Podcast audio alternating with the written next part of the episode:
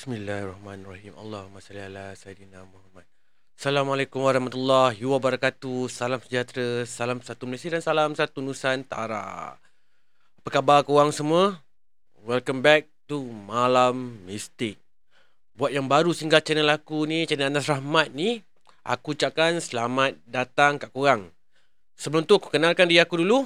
Nama aku Anas Rahmat, storyteller yang mengantui malam sunyi anda. Hari ni aku nak share dua kisah yang aku terima daripada seorang kakak ni ya, yang hanya nak dikenali sebagai Kak Pizza. Kak Pizza ni cerita kisah seram yang berlaku kat satu tempat ni yang terletak betul-betul hampir dengan bandar Johor Bahru ha, iaitu Kampung Ngeheng. Ha, tapi sekarang Kampung Ngeheng ni dah tak wujud lagi pun. Ha, kampung-kampung ni semua dah pun kena roboh akibat daripada arus kemodenan dan pembangunan negeri Johor ni. Walaupun kampung ni dah roboh, ha, tapi masih lagi belum ada apa-apa pembangunan pun yang dijalankan dekat kawasan ni. Kalau nak diikutkan, robohnya kampung ni agak lama dah pun. Ha, kalau tak salah aku lah, rasanya dah lebih daripada 20 tahun dah ha, kawasan Ngeheng ni dah dirobohkan. Ha, tapi sampaikan ke hari ni, kawasan ni masih belum ada apa-apa pembangunan pun. Ha, kenapa dan apa sebabnya? Masih lagi kampung ni belum dibangunkan aku sendiri pun tak tahu. Dan aku harap tak adalah kan kait mengait dengan perkara-perkara mistik ni. Yang tinggal kat situ, yang masih ada lagi dekat kampung Ngeheng ni hanyalah sekolah kebangsaan Ngeheng. Alright. So sebelum aku nak start uh, cerita malam ni seperti biasa, uh, belanja aku subscribe dulu yang masih lagi belum subscribe channel Anas Rahmat ni. So, apa tunggu lagi? Let's roll on Malam Mistik. Let's go.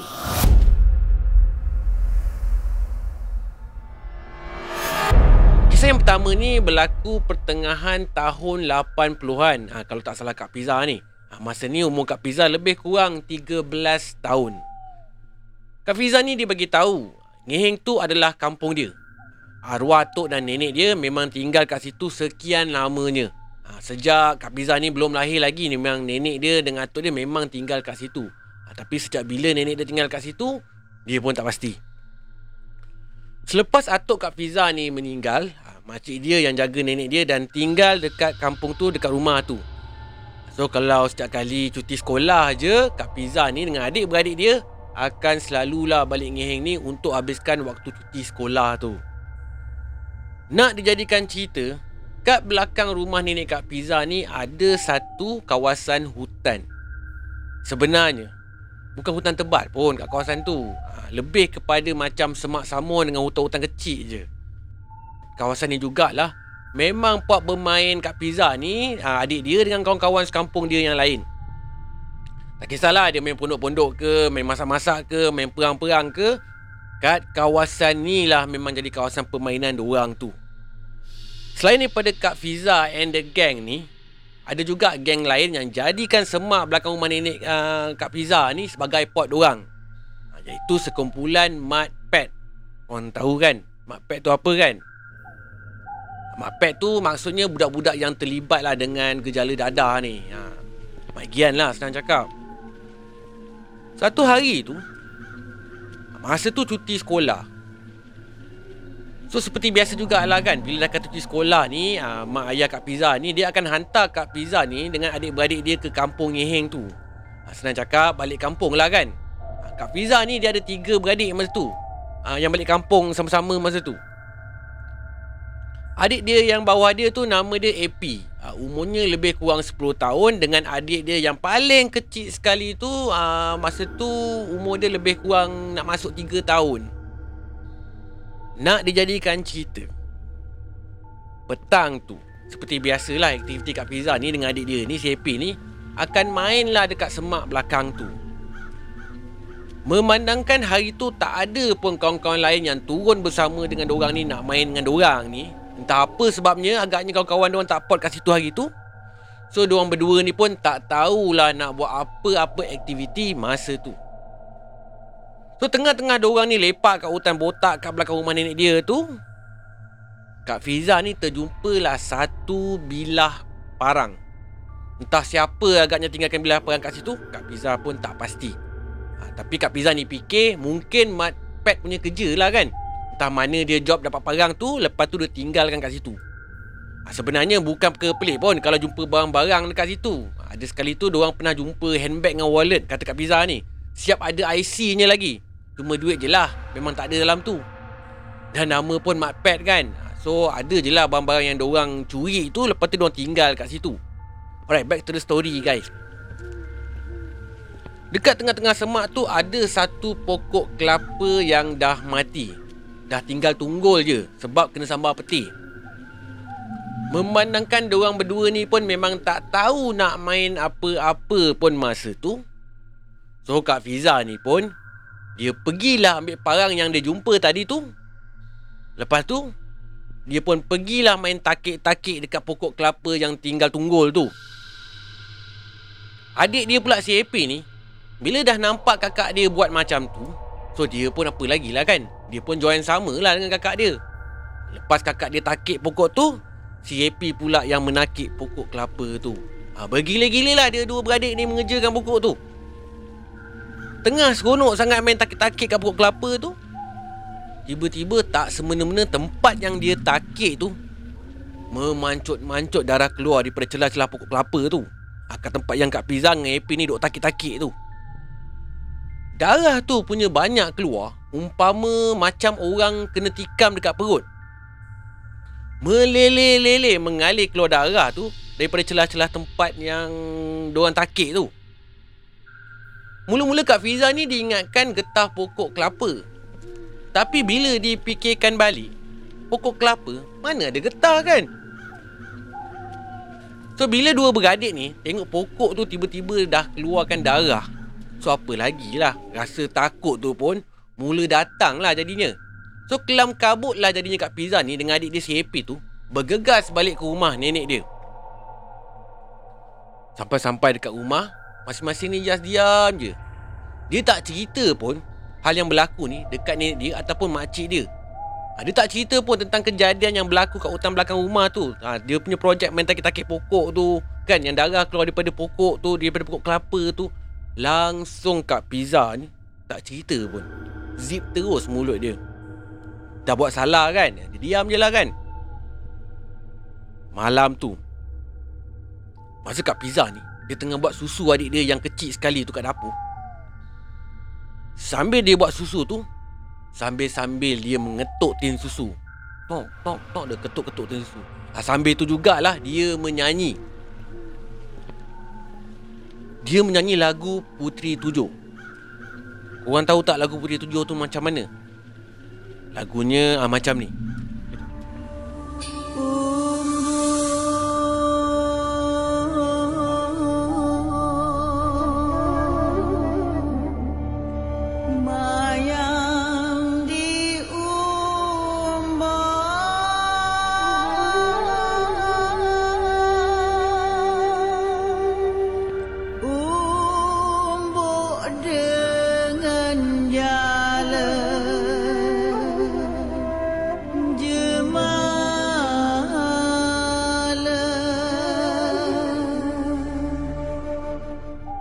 Tengah Kak Pizza ni menyanyi lagu Putri Tujuh tu Dengan tiba-tiba Kak Pizza ni Dia terdengar Nenek dia tiba-tiba mendengus daripada dalam bilik huh.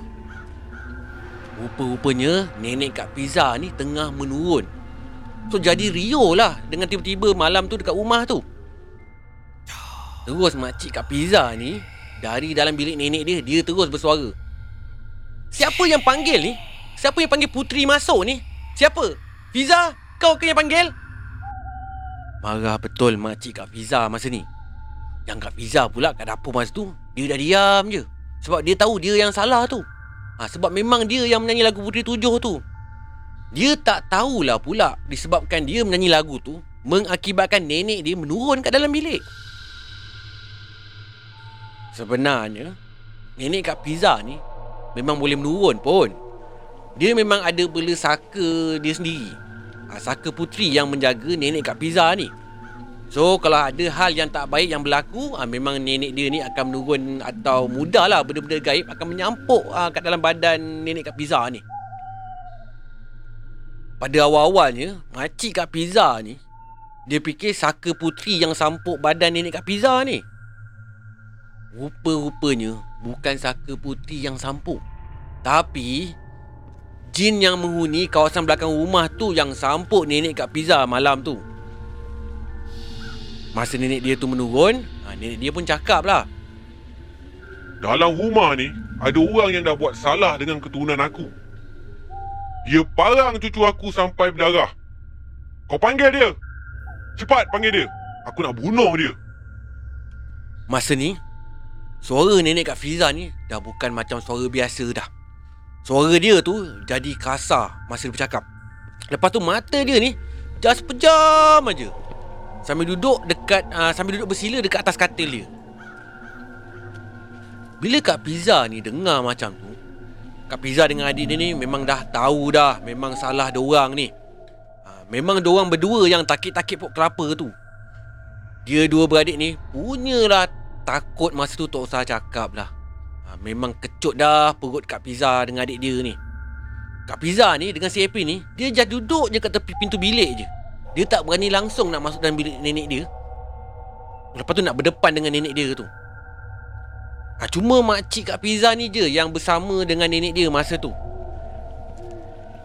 Lepas benda yang sampuk dalam badan nenek dia tu cakap ada orang yang buat salah dalam rumah tu. Automatik makcik Kak Pizza ni dah memang suspek. Dua orang anak saudara dia ni confirm ada yang buat hal ni. So cepat-cepatlah ha, dia pergi tanya dengan Kak Pizza ni apa yang Kak Pizza ni dah buat. Kak Pizza ni pun terus je lah mengaku apa yang adik dia dengan dia dah buat masa main kat belakang hutan belakang rumah nenek dia tu. Lagipun masa ni Kak Pizza ni dengan adik dia ni dah memang takut sangat dah. Lagilah bila dia dengar benda tu cakap nak bunuh orang yang kacau keturunan dia. Makin bertambah-tambah lah ketakutan Kak Pizza masa tu. Geleng kepala makcik Kak Pizza ni bila mendengarkan pengakuan anak saudara dia orang ni. Makcik Kak Pizza ni dia cakap masa tu macam nak sepak-sepak je muka Kak Pizza ni dengan AP masa tu. Lepas daripada tu, ha, Makcik Kak Pizza ni pun pergilah minta maaf dekat benda yang dah sampuk kat badan nenek dia tu. Tapi, benda ni pun ada egonya juga. Dia tak nak maafkan pun. Dia memang betul-betul marah dengan Kak Pizza dengan adik dia ni. Korang tahu, dia minta makcik Kak Pizza ni buat apa? Dia cakap, kalau nak suruh dia maafkan Kak Pizza ni dengan adik dia si Happy ni, dia suruh makcik Kak Pizza ni pergi ambil parang, lepas tu dia suruh makcik Kak Pizza ni pergi takik balik Kak Pizza ni dengan adik dia. Kak Pizza ni yang dengar macam tu Yang masa tu duduk ngendap je kat tepi pintu bilik tu Daripada tadi tu Memang lagi kecut perut lah dia kan. Yang si Happy pula ni dah menangis-nangis dah Takut sangat dah. Tapi takkanlah makcik Kak Pizza ni nak buat macam tu kan So dia pun merayu-rayu lah kat benda ni Minta maaf Sampai nangis-nangis makcik Kak Pizza ni masa tu Kak Pizza ni pula dengan adik dia memang dah tak tahu nak buat apa dah Dia diam aja. Dalam hati Kak Pira ni memang kesal sangatlah dengan perbuatan dia tu. Tak lama lepas tu, bila benda tu pun tak erti nak mengalah, makcik Kak Pizza ni pun bersuara. Kalau tadi suara makcik Kak Pizza ni macam lembut je kan, mendayu je dia minta maaf kan. Ha, tapi kali ni suara makcik Kak Pizza ni dah lain dah. Ha, kali ni suara dia lebih tegas, ha, lantang. Dia pun cakap, Tak apalah, kalau kau tak boleh nak maafkan, tak apa. Aku akan buat apa yang kau suruh. Tapi Lepas ni Aku akan pastikan Satu keturunan kau pula Aku akan bunuh. Kau bukan tak kenal kan Siapa keturunan aku ni? Aku dah rayu dah kat kau. Aku dah pun minta maaf. Tapi kalau ini jalan yang kau pilih Kita tengok Apa akan jadi selepas tu pula. Kau tunggu. Kau jangan ingat Aku takut dengan keturunan kau. Hmm. Makcik Kak Pizza cakap macam tu guys. Lepas je macam Kak Pizza ni cakap macam tu Tiba-tiba suasana jadi macam sepi sekejap. Dia nampak macam Kak Pizza ni just pejamkan mata.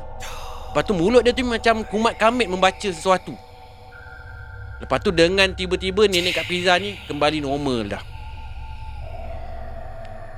Lepas nenek Kak Pizza ni jadi normal balik, makcik Kak Pizza ni pun panggil lah Kak Pizza dengan adik dia masuk ke bilik tu.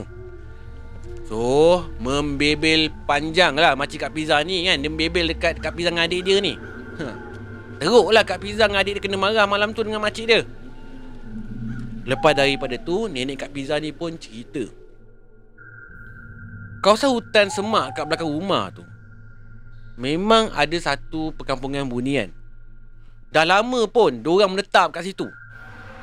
Tapi Dia tak marah pun Kalau ada budak-budak main kat situ. Tapi memandangkan Kak Pizza ni Dengan adik dia ni Pergi takik-takik pokok tu Yang kebetulan anak cucu dia dekat situ. Itu yang buatkan Benda ni jadi marah. Makcik Kak Pizza ni Dia cakap dengan jin tu ini kesalahan pertama yang Kak Pizza dengan adik dia buat. masa tu.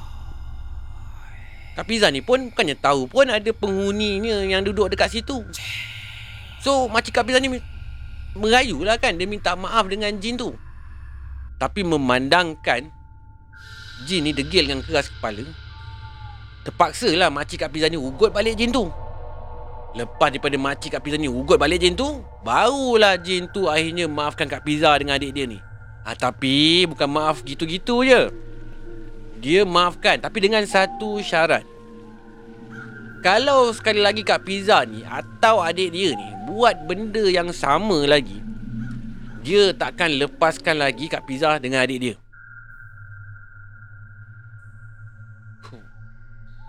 Sejak daripada hari tu, Kak Pizza ni kalau main kat hutang belakang rumah nenek dia tu, dia dah faham dah.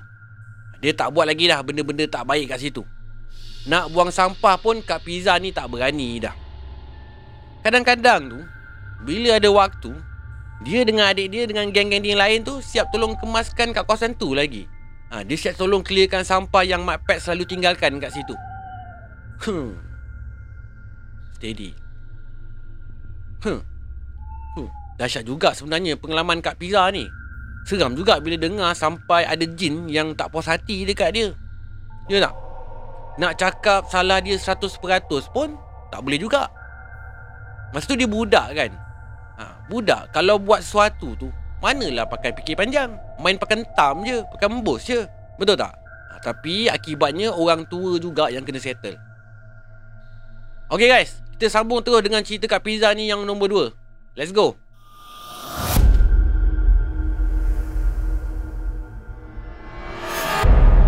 Tahu sama ada korang pernah dengar ataupun tidak pasal nama hantu kopek ni. Sebab kalau diikutkan zaman sekarang ni nama hantu kopek ni rasanya namanya dah macam makin hampir pupus aku rasa. Kalau kau tanya dengan budak-budak zaman sekarang ni pasal hantu kopek ni, ha, mesti orang gelak je aku rasa. Betul tak kan? Hantu kopek kan nama dia. Ha, nama pun dah sensitif dah. Ha, tapi tak apalah, aku akan terangkan serba sedikit pasal hantu kopek ni sebelum aku cerita ni ha, Buat korang yang masih lagi tak kenal Apa itu hantu kopek yang namanya pernah jadi legend pada satu masa dulu. Alright. Hantu kopek ni sebenarnya nama kat tempat aku panggil hantu tetek Tapi memandangkan perkataan tetek tu bagi aku bunyinya agak macam tak sopan. Ha, So aku just panggil hantu kopek je lah dalam cerita ni. Aku terasa macam sedikit harassment pula bila menyebut perkataan tetek tu Aku minta maaf lah. Aku tak niat pun nak sebut benda-benda Atau perkataan lucah ni. Minta maaf. Hantu kopek ni biasanya wujud berkeliaran dekat kawasan perkampungan. Ha, Mungkin sebab kat kawasan perkampungan ni Masih lagi banyak pokok-pokok besar kan? Mungkin lah. Ataupun kat kawasan perkampungan jugalah Masih wujud Satu kepercayaan yang hantu kopek ni masih wujud lagi. Ha, Mungkin lah. Ini just teori aku je. Hantu kopek ni uh, Yang membuatkan dia jadi seram sebab dia ada satu perangai. Ha, Dia suka sorokkan kanak-kanak yang merayau-rayau atau main. Khususnya, ha, ni khususnya ni Daripada waktu petang hinggalah waktu senja. Ha, Terutama budak-budak yang main sembunyi-sembunyi ibu ni. Biasanya Siapa yang disorokkan oleh hantu kopek ni Biasanya diorang ni takkan sedar pun yang diorang tu Tengah disorokkan oleh hantu kopek. Hantu kopek ni guys dia akan sorokkan budak-budak kecil. Betul-betul dekat bawah buah dada dia. Ha, Buah dada dia besar lah Melayut-layut lah besar. Lepas tu pula uh, Diorang ni yang tengah disorokkan oleh hantu kopek ni uh, Biasanya diorang ni akan dapat uh, Melihat tau. Uh, Orang yang tengah-tengah cari diorang ni Diorang nampak siapa yang cari diorang ni. Uh, Cuma dia je tak mampu nak Communicate lah dengan orang-orang tu. Senang cakap siapa yang kena sembunyi dengan hantu kopek ni Dia jadi macam halimunan lah. Invisible. Ha, Lebih kurang macam tu Seram kan bunyinya kan? Alright. Aku dah terangkan pun sebel sedikit pasal hantu kopek ni. Jom kita sambung dengan pengalaman Kak Pizza ni Berkaitan dengan hantu kopek ni guys. Let's go. Cerita ni berlaku masih lagi kat kampung Kak Pizza Iaitu Kampung Ngeheng. Kejadian ni berlaku awal tahun 80-an Yang masa tu umur Kak Pizza ni masih lagi sekolah rendah. Ada satu petang tu Kak Pizza ni dengan adik dia si Happy Yang masa tu umur Happy ni lebih kurang 7 tahun. Dengan beberapa orang kawan dia yang lain ni Mainlah sembunyi-sembunyi ibu dekat rumah ah, Dekat depan rumah nenek Kak Pizza. Diorang berlima je masa tu yang main sembunyi-sembunyi ibu ni. Masa tiba giliran Kak Pizza yang jadi tukang cari yang lain-lain pun pergilah sembunyi. Kebiasaannya, kalau giliran Kak Pizza sebagai orang yang kena sembunyi, Kak Pizza ni dia akan bawa adik dia si Happy ni sembunyi sama-sama dengan dia.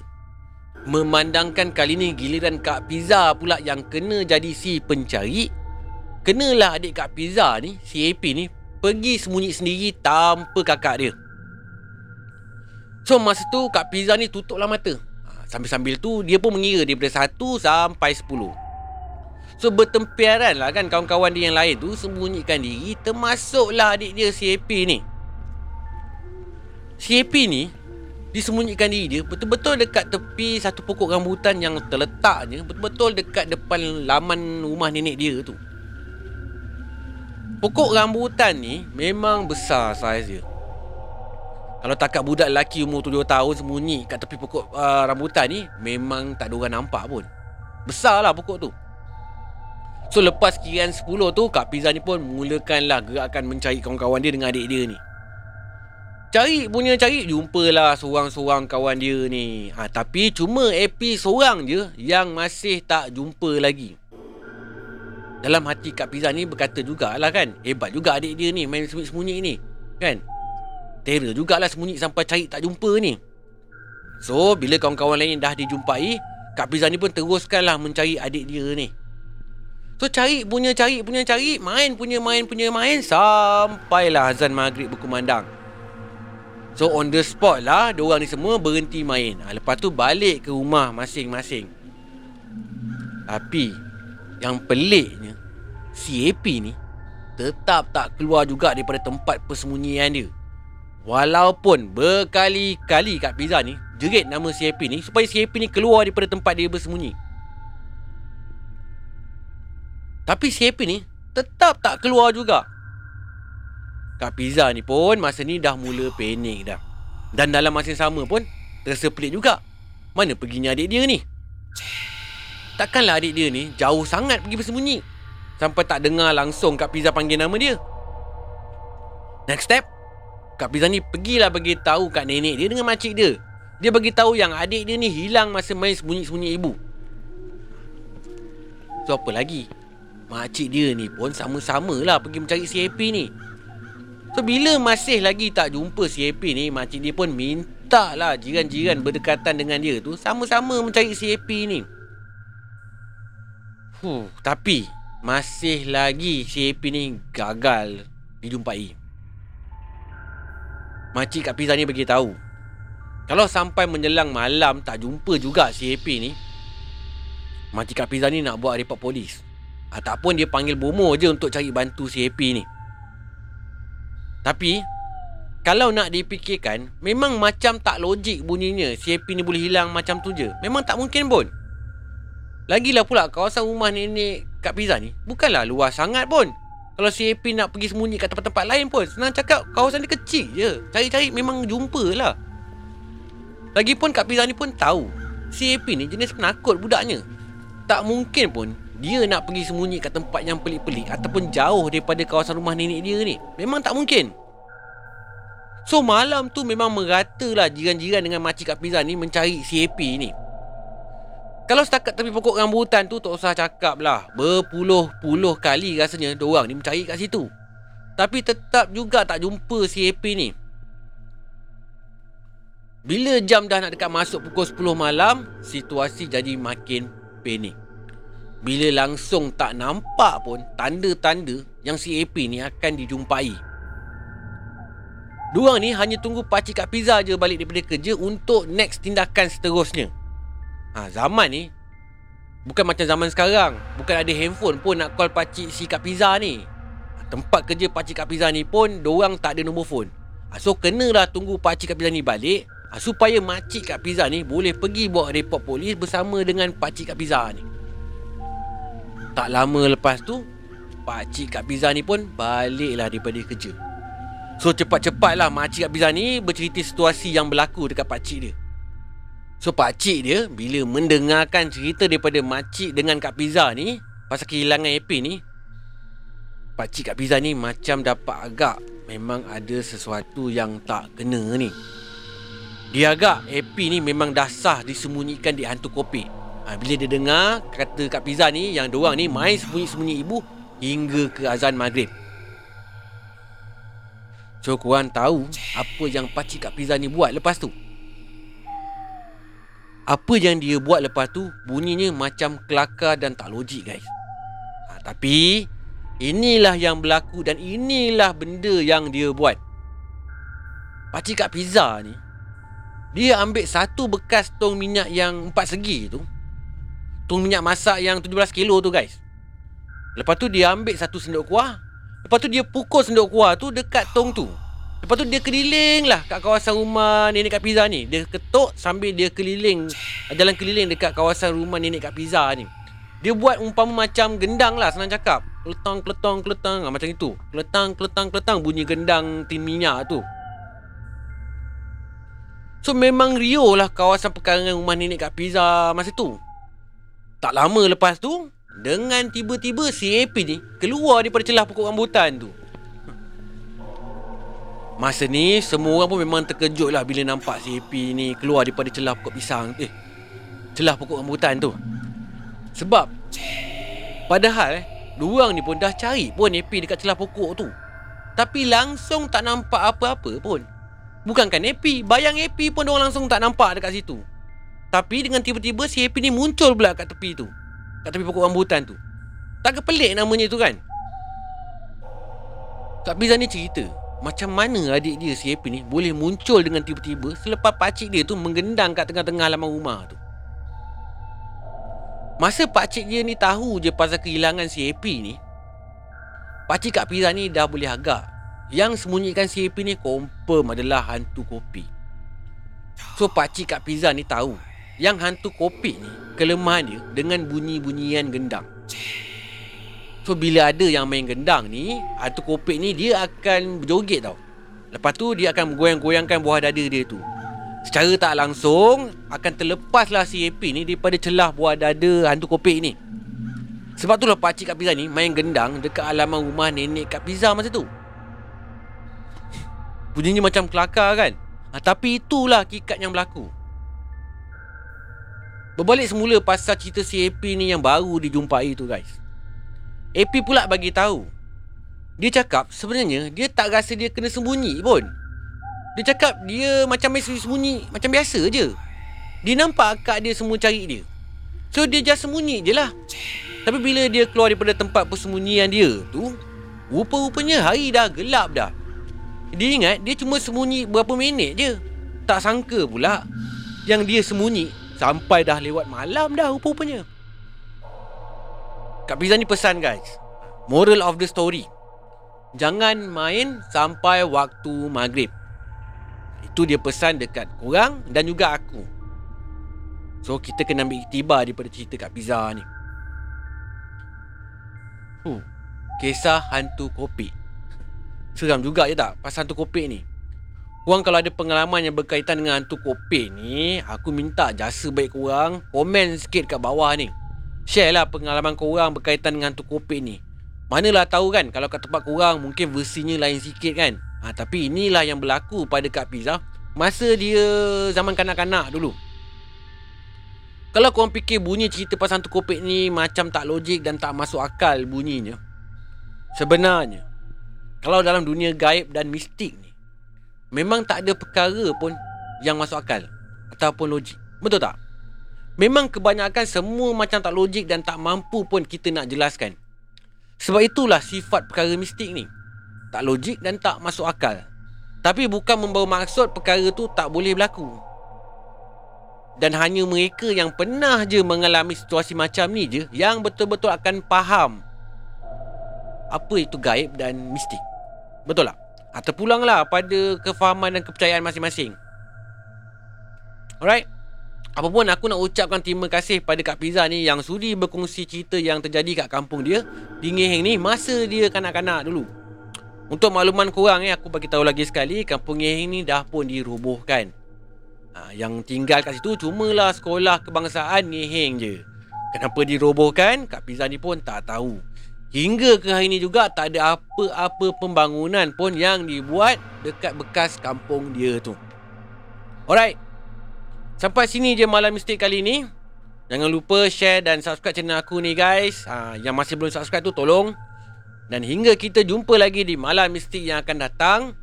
Korang jaga diri korang baik-baik. Assalamualaikum warahmatullahi wabarakatuh. Salam sejahtera, salam satu Malaysia dan salam satu Nusantara. Goodbye. Malam mistik.